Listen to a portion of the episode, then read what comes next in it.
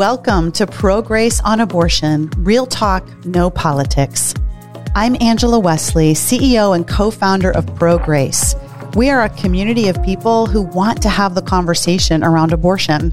Now, it's not currently happening in our churches because there's so much tension around the debate, and having a civil conversation is hard. The church is divided, but it's time to come together.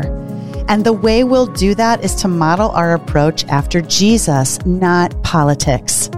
If you feel like you don't really belong in either the pro life or pro choice camp, and you think surely Jesus has a better way, then welcome to the Pro Grace community, a place you can belong. Hi, and welcome to the podcast. I am so excited to be joined today by Reverend Dr. Darice Wright. She is an assistant pastor at Life Church in Chicago Heights, Illinois. She also has her doctorate in ministry, which we will talk a lot about in the podcast, and is a certified mental health first aid professional. It's so great to have you on the podcast, Darice. Thank you for inviting me, Angela. I'm glad to be here. It's really been a pleasure getting to know you over just the past month. I guess. Um, And we were connected by a mutual friend. And um, when we had lunch together, I was just so taken by how you wove together theology with experience. And I really look forward to unpacking that more with you today as we talk about the very serious theological Barbie movie, right? right. I, Barbie. yeah, Darice has on pink. I don't own any pink tops. I actually tried to buy one and nothing fit, but I love your pink top. Absolutely love it. And before we dive into the movie, I just thought it would be interesting for you to share your thoughts. Uh, this is a relatively new space for you to be in, in terms of wanting to see the church have a new conversation to abortion. But I would just mm-hmm. love to hear, you know, how this was brought to your attention, you know, where you see this connecting with your expertise and life experience? Yeah, well, ironically, when the movie came out and there was so much hoopla around it, and you know, I heard the the, the reports about how much it was bringing in over the weekends and how it's just phenomenal in terms of the um, what do they call it, the gate or or whatever it is, you know, the weekend receipts. Right, right. You know, I was like, wow, what is this all about? You know, I, I truly didn't get it. Yeah. Um, and so, and, and it's not that I never played with Barbies. I mean, I think I did, but it, di- it didn't have the impact. Barbie never had the impact on me um, that I guess it had on lots of little girls. And so I, I didn't get what was this phenomena until at lunch. Um, you were talking to me about um, just the um, kind of epiphanies you had and how it sort of resonated with you as a woman and uh, and so I began to think this doesn't sound like a little girl's movie. You know, I thought right. kids. Uh, this doesn't sound like a little girl's movie, and so I was really intrigued to go see it. And truly, it was. I won't say it wasn't a little girl's movie. It was an all girls movie. I think right. it was a movie for any female um, who is growing up or lives in or lived through um, a patriarchal society, which is most societies in the world. Right. Absolutely. And you went with our dear friend. I heard you guys had a couple laughs. we did. We did. And you were in the funny movie. yeah, exactly, exactly. So let's just dive in, because um, again, I know you're new to this conversation, you know, with the church and abortion, and then I ask you to be in this podcast where you're like, how does this movie even tie into that? but we can right. get there. But yeah, what were your initial thoughts of the movie? You know, you've already shared some of it, but do you have any points that you want to bring out that were impactful for you? Or that connected to your story? Yeah. So my initial thoughts were even in uh, satire. I mean, there's always some truth in satire. Right.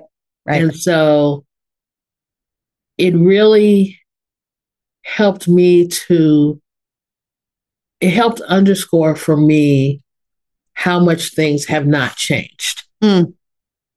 You know, and so we have, in many ways, um, and I think this is true of of of me as a woman. It's true of me as a black woman, and everyone who kind of relates to those two things. Um, we have learned to plot our way through. Mm-hmm. We have learned to make the best of it. We have learned to make lemonade out of lemons. Beyonce had a whole lemonade album that went skyrocket, I think, because it resonated with women of all kinds, whether you were into Beyonce or not, of just how much we make lemonade out of lemons. And in so doing, we tend to have this laser focus to just get it done. Mm. And we don't always um, we're we're no longer necessarily focused on why it has to be so hard to get it done. We just Wow. do it. And and what the the Barbie movie, the juxtaposition between Barbie Land and Mhm. the world, help serve to help me remember. Yeah, this thing that we get up and do every day, you know, it's not as easy as we make it seem. it's not quite Right. as easy as we convince ourselves that it is. Right. And Um, why do you think that is? Do you think it's because it's just always there, like static, like, or, or things have gotten better? So we think, well, they're all the way there when they're not. I mean, what's your thought on that? On why we just muscle through? I think that ultimately we're we're built to be aspirational. Mm. And so we're aspirational people. Um, and and if we have sort of uh and this and this may not come out right, but if we have a modicum of of mental wellness, then our our our ability to go around, go over, get through is part of our mental wellness. But that can also backfire on us because in the process of going around, going over, and going through, uh, we get scarred often. And um, if we don't tend to those scars, then we may end up in a place that's not so mentally well. Wow.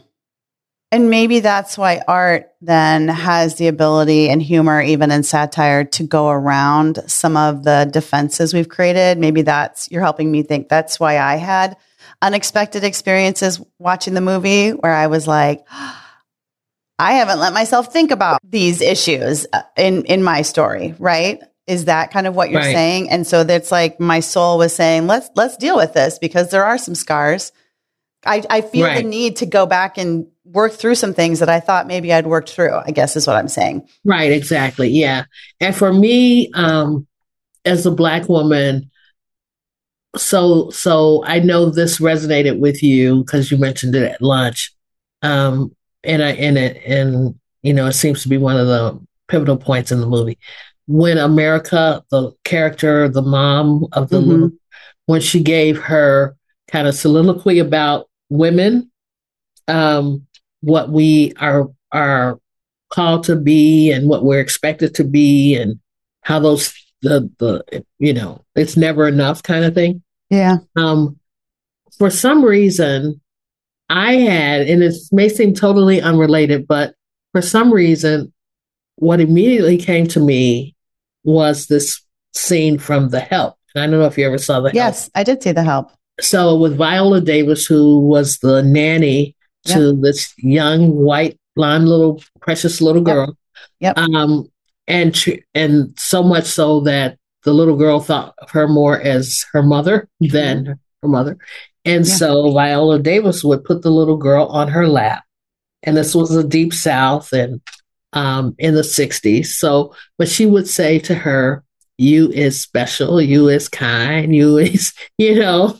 And she I was love that part. Yeah. yeah, and so immediately I thought of that because somehow America's the America um the actress the role when she said that it was all it was almost like she had us on her lap.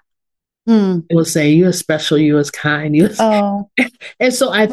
thought that, but I thought how different everything that America was saying, you can multiply that times 10 for Black women. Mm, times 10. Times 10 for Black women. Never enough, no matter how much you achieve. She said something in there. She said you have to be twice as better, twice, yeah. twice, twice as good. And I thought, wow, you have we have to be 10 times as good. Oh and even gosh. that's not really enough, you know. Um, and so when I thought about wow. that scene from how Viola Davis, how the power dynamic, even though that was a child, mm-hmm. the power dynamic, basically that child was her boss. Yeah. And the power dynamic, but yet, even with that power dynamic, it was Viola Davis speaking life into her mm. um, because she needed it, right? Yeah. Given the context and environment she was, she needed someone to tell her, "You are special, you are kind, you are powerful," um, and to have her repeat it, and just that connection, so that even though the power dynamic was way different, that the connection was that they both needed it. And so when uh-huh. America was saying that, I was thinking, wow, we she's saying twice as, as good for for them, but it's 10 times as good. We have to be 10 times better. And yet, even though the hurdles for women generally may be here, and the hurdles for Black women may be here, the reality is that we all have hurdles and we all have to help each other get over them. Oh my gosh. I have so many thoughts on this. So, first of all, I just need to let it sink in and I want to hear more stories of what that means that it's 10 times harder for black women. And I think the fact, I mean, that's a whole, whole nother place where as women in the church, as Christians, as sisters, we need to seek out that understanding. Um, you're actually reminding me of what I feel bad. I can't think of America, the character she played either. I can't, I just, yeah, I can't I'm think of her name either. But her daughter says in the car, everybody hates women. Women hate women, men hate women. And I just am feeling, we didn't think the discussion was going to go this way, but just a call out to us as women to have these conversations, to listen to what it was like. And I, I think your example of Viola Davis, the little girl wasn't loved at all by her mother. That was her issue. And for Viola Davis to show what you're talking about is grace. She actually was secure enough in who she was. You could say, as Christians, if we're secure in our faith and the love of our, of our Father, that she did reach out across a power dynamic that was unjust. I mean, just stop and think of that and minister, like you said, right. life. Right. To this little girl. And so, um, but you know what? I think while it was to the little girl, it was to herself also. Okay, explain that. So, so in order to get to the place to be able to speak that kind of life to the little girl, she also have had to have spoken it to herself mm. or heard it for herself. Mm. Right. And to be able to look at the little girl who was very different from her, but yet see her need uh, meant that she had to have connected with that need. Even in herself and met Even it. in her, yeah. So yeah. you're saying if we, right, if we're empty or if we haven't connected with that need ourselves, that we can't possibly have conversations with others. Right, right. I also think that that's apparent uh, toward the end of the movie as well, because, you know, at some point, Barbie said says in effect to Ken, I see you and I realize yeah. that your needs have not gone um, met, haven't been met yeah. either.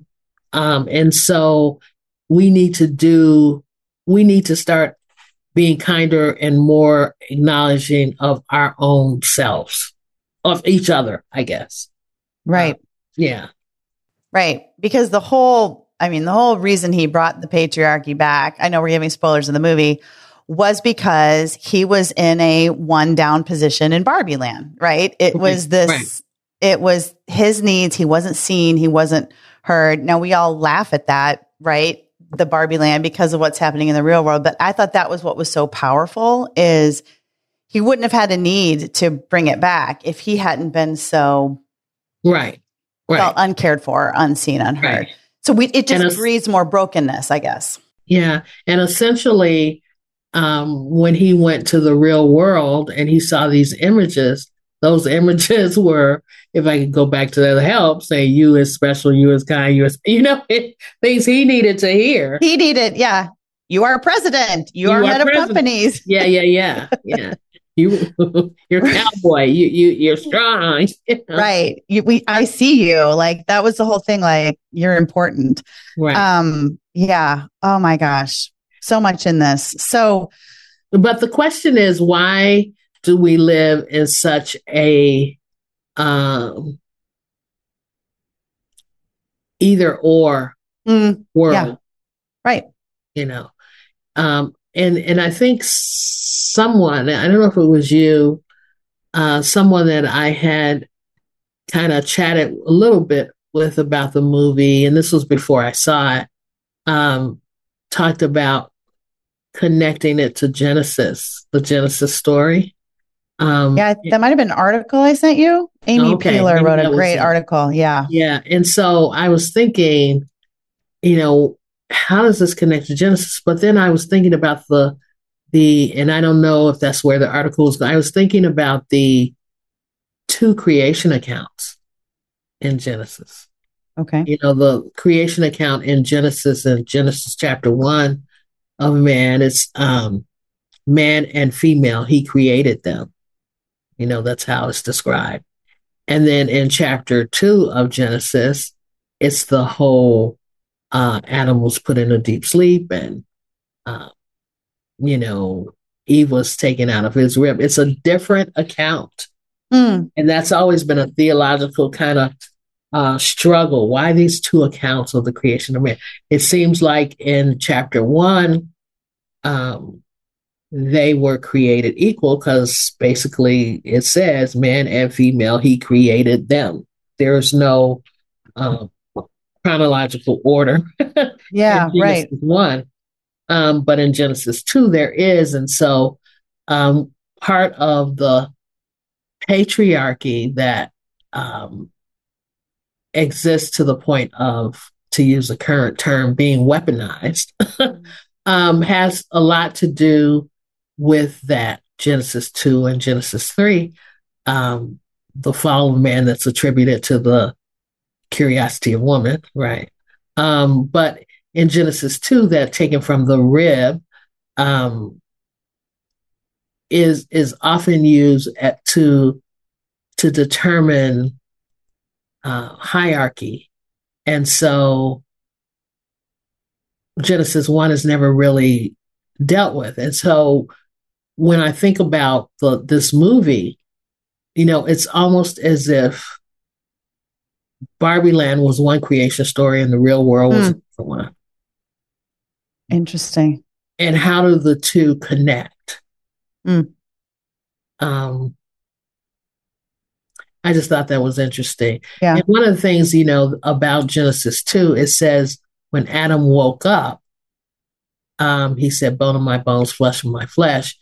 And so there's this, um, to me, there's this, there's, there's this need for men, if I could be specific, um, to come out of a deep sleep, to mm. recognize bone of my bones, flesh of my flesh, that there is the connection there that has nothing to do with hierarchy, but has to do with how God has ordained us mm-hmm. to support each other.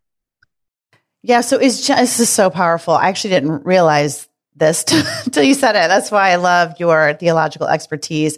Is Genesis one where it says in his image he created both of them, male yes, and female? This is yes. Because to me that would supersede that fact supersedes the how. So Genesis the the later account is the how, but that first account is the actual essence of the what that you actually don't get the full image of God without both genders. Eh, would, right. would you say that's theologically? I would say that's yes, yes. And so it would make sense why the enemy would try to attack and break it down because we literally have to be together, interacting together to demonstrate God's image. Right. Yes.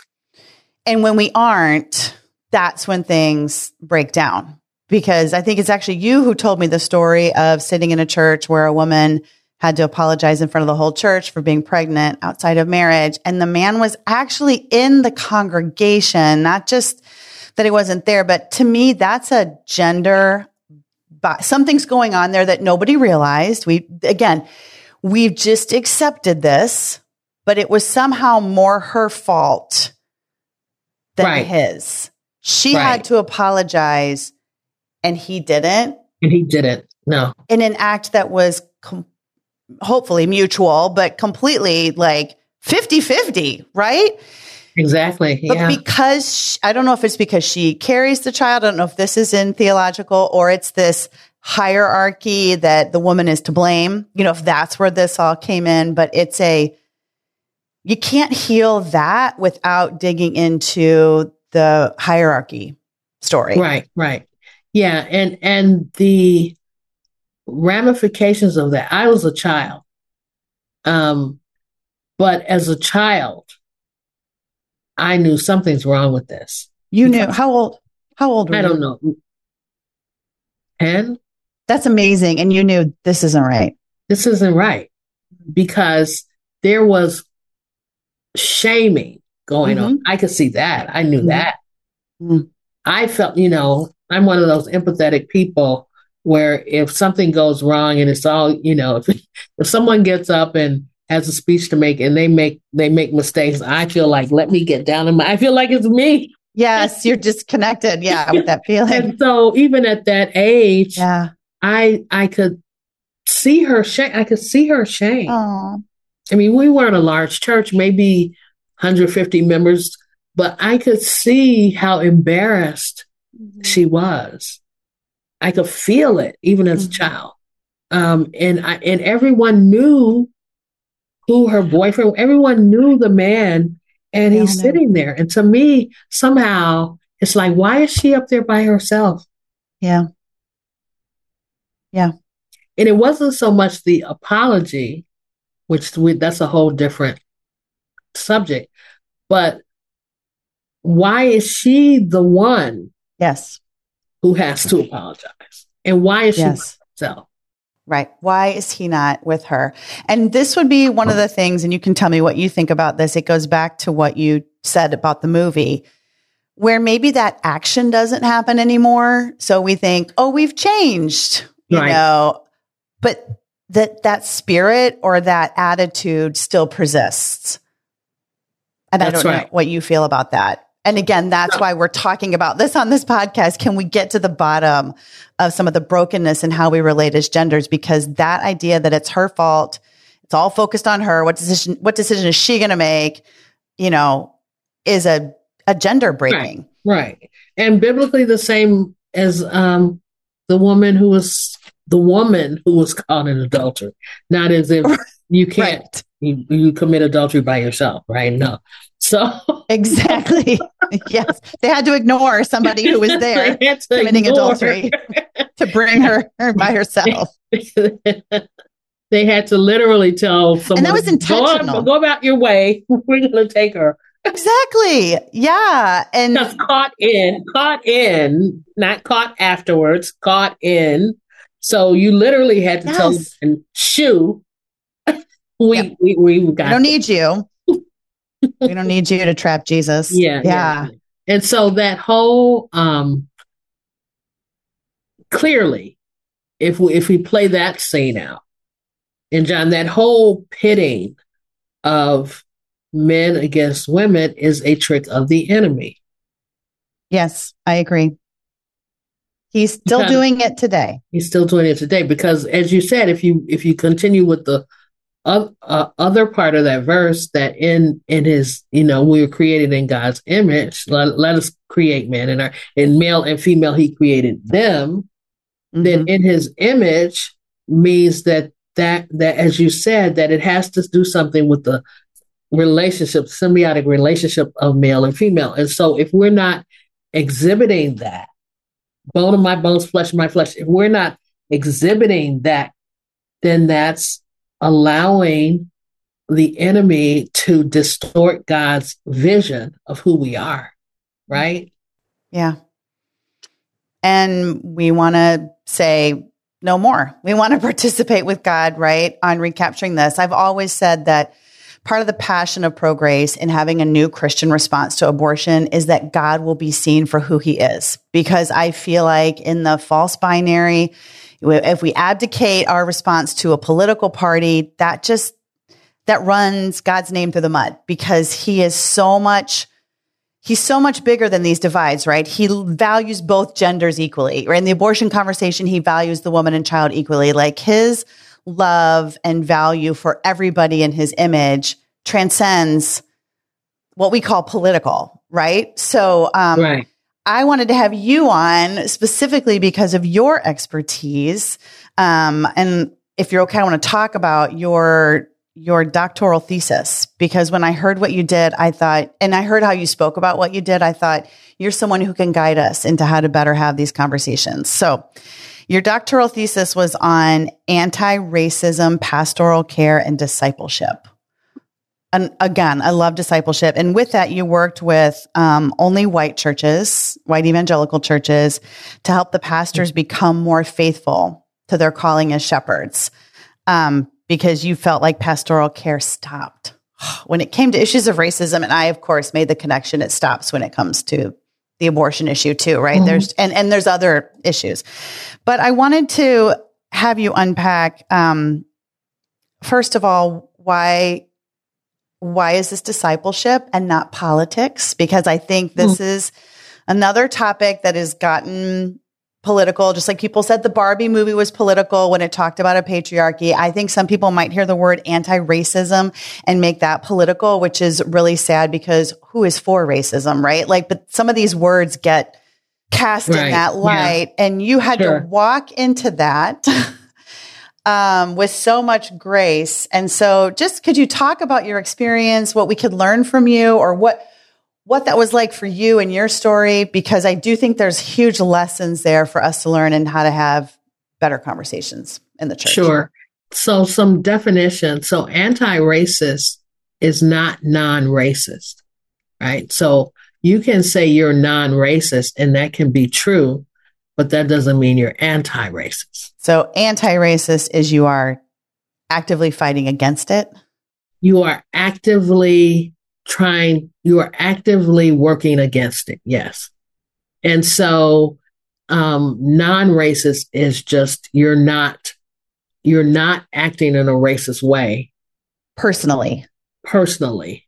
But you are also not anti-racist. So there are things that you let slide. In this collective community where you may have power. Exactly. Okay. Yes.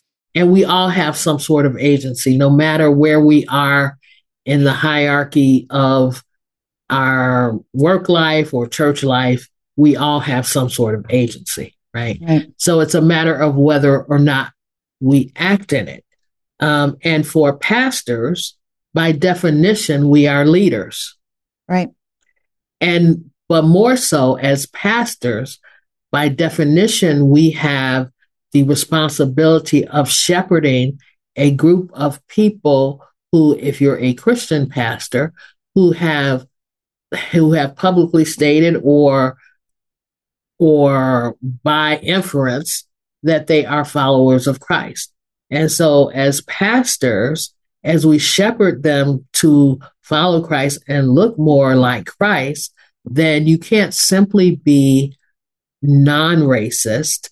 Mm. You have to be anti-racist. Jesus didn't come and say, I'm not for sin. He came and gave his life, right? Right. to take on our sin. Right. Great analogy. Yes.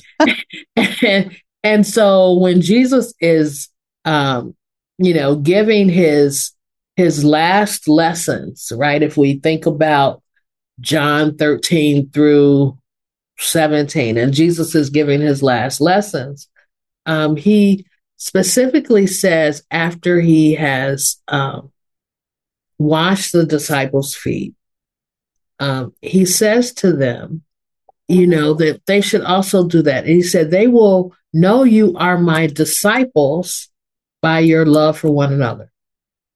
And so any efforts toward discipleship that doesn't uh, is not saturated. Any any discipleship class any discipleship movement any discipleship ministry that does not have the love ethic at the center and the core of it is not discipleship at all. And so and it doesn't stop when that love ethic doesn't stop at certain doors. Mm. and so my my question always was if you are a pastor and you see overt sin in your congregation, and many times, at least the places I've been part of, if if someone called, you know, I, I've done pastoral care for a while. If someone called, as an example, a child, call, a teenager called, and said that my father is um, abusing me and my mom. I don't know what to do about it.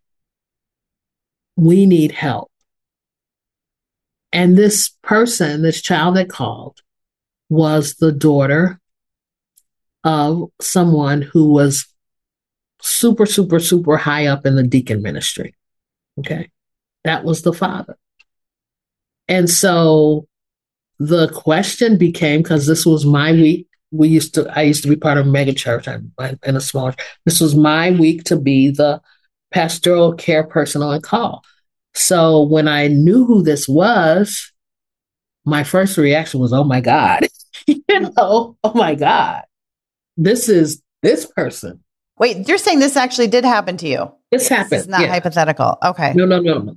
But the immediate response, right, was to address this teenager's need, of course, personally, but then to let my senior pastor know, who then called this deacon in for pastoral care. What's going on with you and your family? What's what's happening? How do we address this? You know, this is, you know, from a pastoral care point of view, which was the right thing to do. That's part of the site. You have said that you are a follower of Christ as a follower of Christ, this is not in, aligned with the right. teachings of Christ. Right. So so let's let's deal with that, right? And the church is going to actively stand against that and not be passive when it happens in their community. Right. They're not going to let innocent ag- people be hurt. But standing against it also meant in this case pastoral care because this is a kind, this is a member, this is a leader, this is a follower of Christ. So in addition to what he's doing his abusive actions, there are some issues within him, right, right, right that need to yep. be reconciled to who he says he is and who he's following, right, right. The pastoral care aspect of it, I felt was missing. That that that that role of the pastor was missing when it came to issues of racism. Wow, that they just weren't talking about it. They weren't. They weren't talking about it. They were letting it pass. They themselves so, might, they themselves were maybe non racist, but they were letting other right. people vocally. Right. And so the, the notion of anti racism pastoral care was a whole different, the, the, the combination of those two words was totally yeah. new to me. yeah. Right. But, but it made sense when I put it together when I thought about how do we become faithful to our call? We shepherd, we shepherd a people that God has entrusted us with to who say that they want to follow Christ to be more like Christ.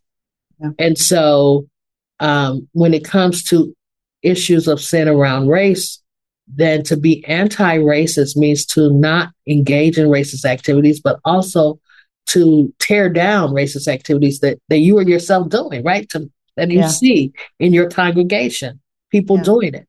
If if preaching across the pulpit, which happened during the summer of 2020, some pastors tried it and people walked out. They walked out because they never heard it from you before. Mm. They walked out because you never lived it before. You never called them on it before. And so if you know these things are happening in your congregation, if you would administer pastoral care to someone in a domestically ab- abusive relationship, then administer pastoral care for someone who's in a racially abusive relationship. Right. right. And so that was kind of how we approached those six months together. Wow. And I I just there's so many things to ask you on this. So I'm going to pick one, but then we may hit some others. What was that like for you? What was that experience like for you? Because here you are as a Black woman. I'm sure you've had personal experience and story, and yet you're walking in to be used of God to ask pastors to step into their role as shepherd. I can imagine the responses were all across the board. And so, what was that like for you? How did you navigate that? And I'm asking this because, how, you know, how can we be agents of starting this conversation if we ourselves have been on the receiving end of some of this? What did that take from you? What was that like? Yeah. How did that, how did that play out? Yeah. So at first, um, each session had its own level of gravitas, if you will. Okay. Um, one session in particular, though, prior to it, I was wrestling with it because it required, I knew, so much grace for me. And some of my so so my background is uh, I'm I'm connected with this church now, but I spent 20 years in a mega church uh, and was head of the social justice ministry there.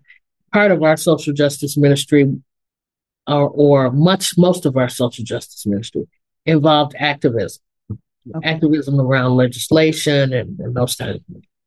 Um, and so I was a real rah, rah, rah, let's get it done. Let's march. Let's talk to them. You know, yeah. I was, we were connected with everyone. They didn't have to be Christians. I mean, our t-shirt said Jesus and justice, but yeah, folks next to us may not. You know? Right, right. Uh, um, and so when I got the orders, marching orders from God to do this, didn't want to do it in the first place, but it was where God was leading me because there's no there was no progression in how we were doing it. We take a step forward and then take two steps back. That's just how it worked. Um, so I said, we as Christians need to be doing this differently, but I don't know how. Like we got to bring something different to the table um, than everyone else we're marching with. Mm. What is it? Mm. And so when this kind of came to me, you know, it was so counter to the marching and the aggression that I was like, I, I don't know if this is for me. Like, I don't know. because that's how you saw yourself. Right. You, you had to reframe how you saw yourself and how you engage in the issue. Right. And to actually, it sounds trite, but to actually agree with the fact that our issues about race and our issues around um, women and our role and and it are all ultimately hard issues right? And so while legislation can change and doors can open and yet we wonder why we feel like we're still, still in the same place is because doors have opened but hearts haven't. Exactly. Yeah wow. so so uh, i thought what is it if our role as as believers is to rec is reconciliation, then maybe we should start there. But reconciliation requires grace. Yeah.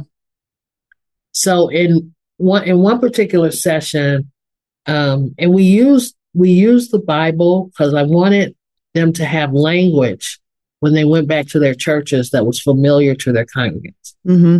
So we might bring in other thought leaders, you know, that are studying, but ultimately it was the Bible that we used. And so um, one of our sessions, we were going over the Syrophoenician woman who was who followed Jesus for help for her daughter, who she said was demon possessed, and um, and the disciples said, "Why is she yelling after us? Get away from us!" And yeah, and that's the time where Jesus said, "You know, I I didn't, you know, I came for, you know, why would I give the the children's food children's bucks and, and that kind of stuff? So and and a lot of times people have trouble with that scripture. But as I um, was preparing and thinking about this, I remember the night before just going, wow. Um, what else would they say? You know, people go straight to the woman's faith. Oh, what great faith she had to say. Even the dogs comes and Jesus says, "Oh, ye of great faith," and um, and people go straight to that because that feels good. But let's mm-hmm. deal with the fact that Jesus said, "Why should I give the, the children's food to the dogs?" To dogs. It's a troubling passage. It's a troubling passage, and and and and half of the disciples say, "Get her away, get her away"? Yeah. Um, we can't skip over that, right? right? Because especially with the work that I was doing with them, because um, part of the issues around race, and I don't mean to to to be political, but a lot of it has to do with power and privilege. So the disciples are saying, "Get her away from us." Jesus is saying, "You're not of that privileged group. You can't get that. Get it." You know. Um, but this is Jesus. This is our Savior. So we got to deal with it. We got to figure out what was going on. Got to figure out God in the flesh. Yeah. And so I started thinking, hey, what else would they say? Because I've done a lot of teaching of the Old Testament. The Jews were the chosen called people, right? They had this covenant relationship with God. And they it was it was what they pulled on, what they knew, what pulled them out of uh, disaster and all of this. This is who they were. It was part of their DNA. So when the disciples said, Get her away from us, it's because they were the called, chosen group. Privilege. When Jesus said, I didn't, you know, uh, th- this is for my time for you is my hour. It's not coming, whatever he said. I'm sorry, not whatever he said, but you know. I know the exact said, he essentially said, I came for the Jews. This is not for you. Why would I give the, the children's bread to dogs? It still pulls on that legacy of who are the chosen, who are the called. Yeah. It's part Jesus, Jesus was fully human and fully divine. That's what makes him so unique from any other God, little G is that he's fully human and fully divine. So in his humanity, he could say, there's a hierarchy here. You're not it. You're not up there. Right? It was part of their DNA. But Jesus, being full of grace and also being fully, fully God, was turned and said, you know, um, yeah, you're you deserve healing too. Yes, your faith, you deserve healing too. The thing is, we don't turn. The the the DNA of being superior was was totally understandable with the Jews that we read about in the Bible. There's a DNA of being superior in America it's part of the DNA of America. And so as I prepared to go over this, I thought, okay, you learn about in seminary internalized racism. That is, people who are the subjects or victims of racism begin to expect it and mm-hmm. internalize it and therefore treat themselves a certain way or each other. Yep.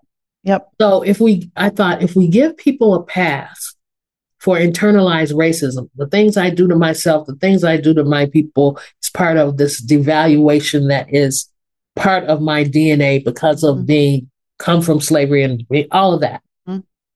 The flip side of that is internalized supremacy. It's the flip side. You can call it good, you can call it bad, you can call it, it's simply the flip side. Because you can't have one without the other. You can't have one without the other. The yep. DNA is the DNA.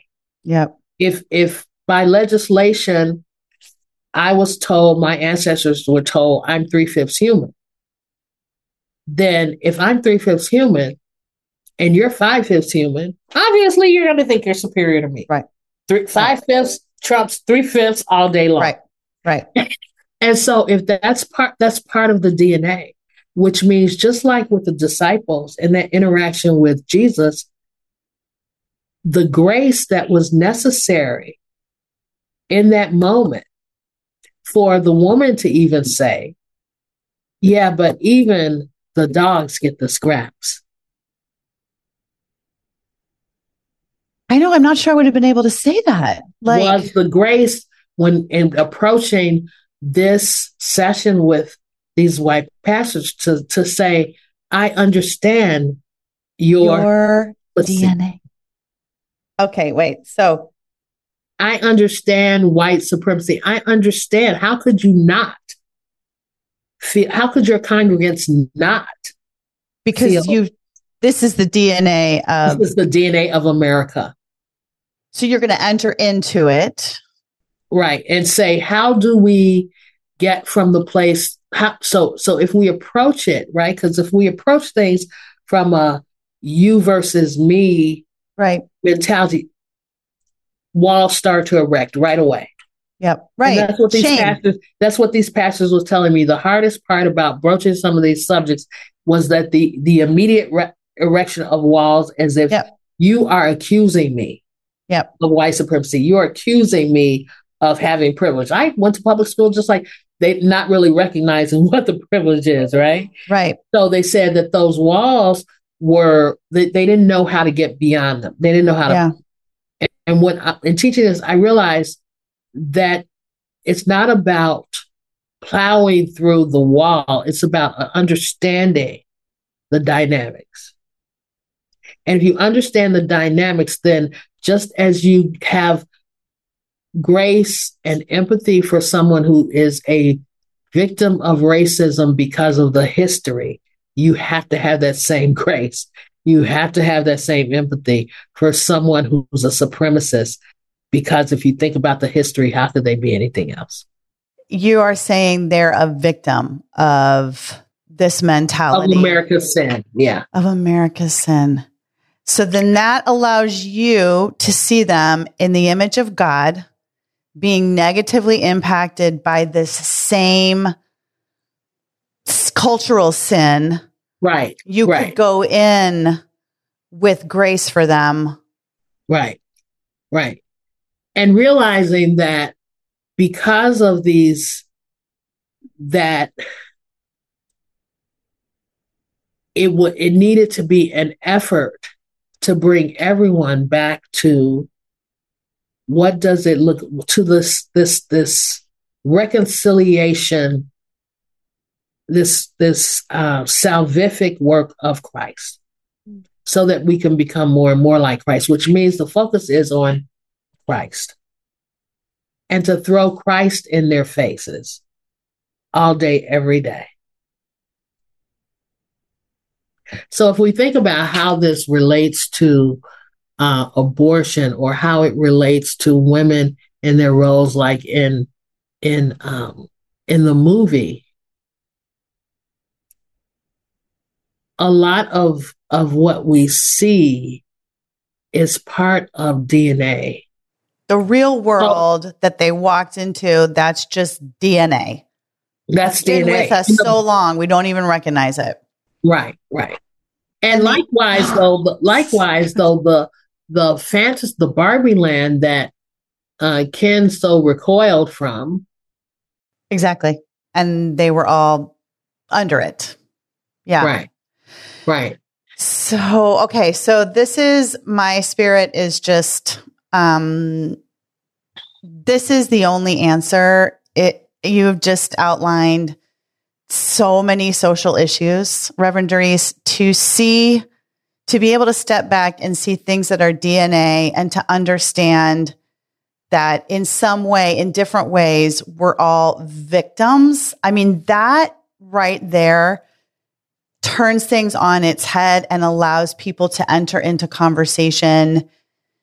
I think it's the shame. I, I guess let me give me, give me give an example. When you said it was 10 times harder for a black woman, I think I felt shame. I felt some shame for being a white woman. Like I, I'm not even, I'm just realizing it now. I think that your attitude of grace to understand how I was raised in a white society, things I see and don't see, that you would have grace for me. I was nervous about saying the wrong thing to you or making a mistake. Um, but your posture of we're all in this to- together is like actually helped me see that and is helping my temperature come down, if that makes sense. I wasn't super nervous about it, but it was just like mm, buzzing in my head, right? And as you started talking about this with racism, I could feel myself connecting to you as a sister in Christ. I could hear the wisdom in your words. I just, I felt the grace. Um, and I'm saying that because I feel like I keep, I keep thinking that's a, probably what it feels like to be a man and watch the Barbie movie. Like that, that's how I was making the connection. Like, I can relate to that. Like, it's scary to, it's better to say I'm non-racist. It's easier to say I'm non, I'm not racist or I'm not sexist than to actually look at the systemic, the culture and say, I want to be anti. I want to actually see the kingdom come because right. that means I risk where am I going to get shamed? You know, like it's, but, but your posture of coming in together as believers saying that it's the cultural sin and we can all find forgiveness and grace in Jesus and have this discussion. I don't know. It just has released me in a way that I'd love to hear you talk about because you know more about it than I do. I'm just sharing my experience with it, but you probably know the theological reasons why, why this is true. I mean, I don't know. I, I'm not sure I fully understand the question. Um, but I'm not sure I do either. I don't I, know.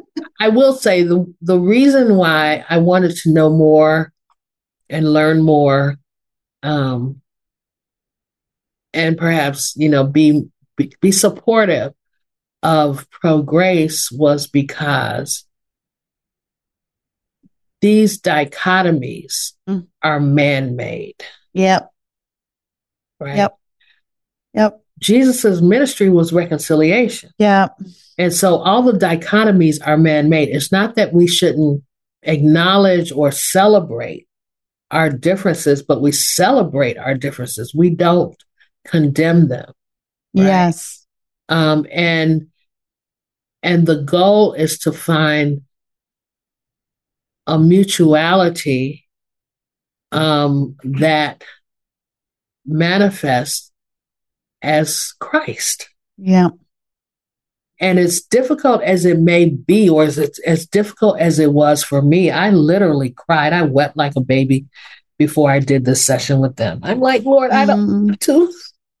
yeah. oh my gosh. I don't want to because wrong is just wrong. Yeah, it's wrong. And right.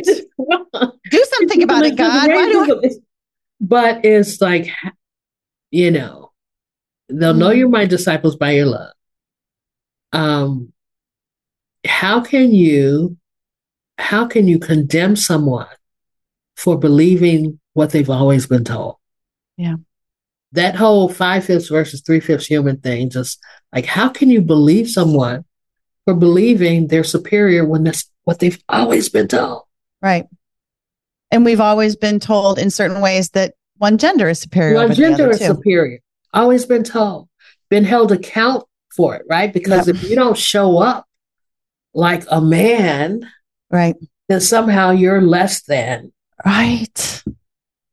And part of showing up like a man in uh, in our DNA is to be have a woman be subservient. Right. The whole Genesis 1, man and female, he created them, is not taken into account. Yep. Yep. And what that means. Yep. And you are, so I just, it's so profound to me. I think what happens in the issue of racism or gender, even the abortion issue, it's like you're either um, ignore it, like you were saying, like don't take pastoral care to that, or get on the shame and blame truck and c- cancel. And what you are right. bringing in is the kingdom answer of reconciliation that neither, we don't put our head in the sand. We don't say it doesn't exist. We call it sin. Yet we do that with a posture of reconciliation, knowing that right. Jesus is the only one who has it all right that's how we can be reconciled to each other, which right. would, could you imagine the ministry to our world if we could be reconciled to each other? Right. That's why I love the title Pro Grace. That's where I was going because it's not picking any side but God. Right. And it's God's not, side. it's not um it's not appropriating God to our to our side. It's not saying God is on my side. Right. It's not about God being on my side. It's about me being on God's side. God's side. And God yep. is clear about his side. While we were yet sinners, Christ died for us. Yep. Right? He's he's clear. Yep. The grace message, period. And yep. so pro grace, um, I know you're like, let me just get this what I'm doing off and running. Pro grace is a brand that can be applied to a lot of things. I know you're not the first person to say yes. Right. Right. Exactly. I mean, we didn't coin grace. It just is. And, you know, when I started it seven years ago, I thought I was starting it because I understood grace so well and God had done so much in my life, which He has. But I feel like I've, like, I'm emotional. I've had a moment of grace with you right here having this discussion. So that's the thing about grace. There's more, right? I, I need more in places I didn't know I needed it. You know, we need more in all these discussions in places we didn't know we need it. So, Thank you right. for coming in and pointing us sure. to that. And I think that was in America, the actress, her, her, her, her, ultimately, her, her plea was, can we just have grace? Yeah. In our decisions, can you just give us grace?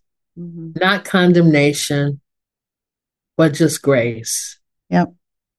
You know, in, in circles, in our circles, we have this term we call the ministry of presence. Mm. And that ministry of presence is not trying to tell you what to do or even really counsel you, may come to that, but ultimately just to sit with you in the space you're in. Yeah. And I think the the account that I talked about um, with uh, the cohort of pastors I was working with ultimately boiled down to let me sit with them mm-hmm. in the space that they're in. Because by doing that, I first acknowledge the space that they're in as being valid for them. Yeah. Even right. if five years ago I might have railed against it. Yep. Right now, let me acknowledge it as being real for them. Yep. Sit with them in it. And then we figure out how to move forward together. But the sitting with, right, is so important. That's that's where Job's friends went awry. They didn't take the time to first just sit with him in yeah. the space he was in. Yeah. They wanted to figure it out, condemn it, say it's all your fault. you know, you should have done this, you should have done right. that. We do that. We do that. Yep. But Jesus came and came to sit with us first. Yeah. I always say, why did he need yeah. a three and a half ministry? Just to show us how it's done. He could have come and died for our sins and not had that ministry, but it's like, this is how it's done. Yeah. I'm going to sit. I'm going to sit with, with you, you, where you are. Mm-hmm. I think it was in John when he was calling his disciples, and it was Nathaniel or I don't know who, and they said, you know, what's this whole thing about? And Jesus like, come on, come see. Yeah. And he lived with them for three years. Mm and he's with us. I think just to close this off, thank you for this. We need hope. We need hope that there's a way out of the abortion issue, but also gender, racism. And you have instilled that hope. It is him. It's his presence. And we both had hard mornings this morning. we can go back to that, right? And we asked him to show up and he's, he's with us. So I think just this demonstration, he can be with us in every conversation and to maintain that hope, we're holding these equal things, really bad things, sin, broken, and this hope that comes from his presence. So you brought that. You brought that today. Well, thank you for having me. I didn't yeah. know what I'd bring, but hope it was it. something. yep. And all your pink. Yes, absolutely. Yes. hey, my favorite thing, since you're an empathic person, I'll just close with this, where um, the attorney at the beginning in Barbie Land said, I can hold emotion and logic at the same time, and it doesn't diminish me. It actually makes me better, have more to offer. I feel like, thank you. As oh, empathic oh, sure. women, that's what we brought. So thank you yeah. so much. You're welcome. Thank you. Thank you for listening as I thought through things. together. We thought through them together. So thanks everybody for listening. We hope this makes entering into these conversations more hopeful for everyone. Amen. Thank you. Thank you so much for joining me today. I hope you've been inspired to see Jesus and to be part of a community where you feel at home.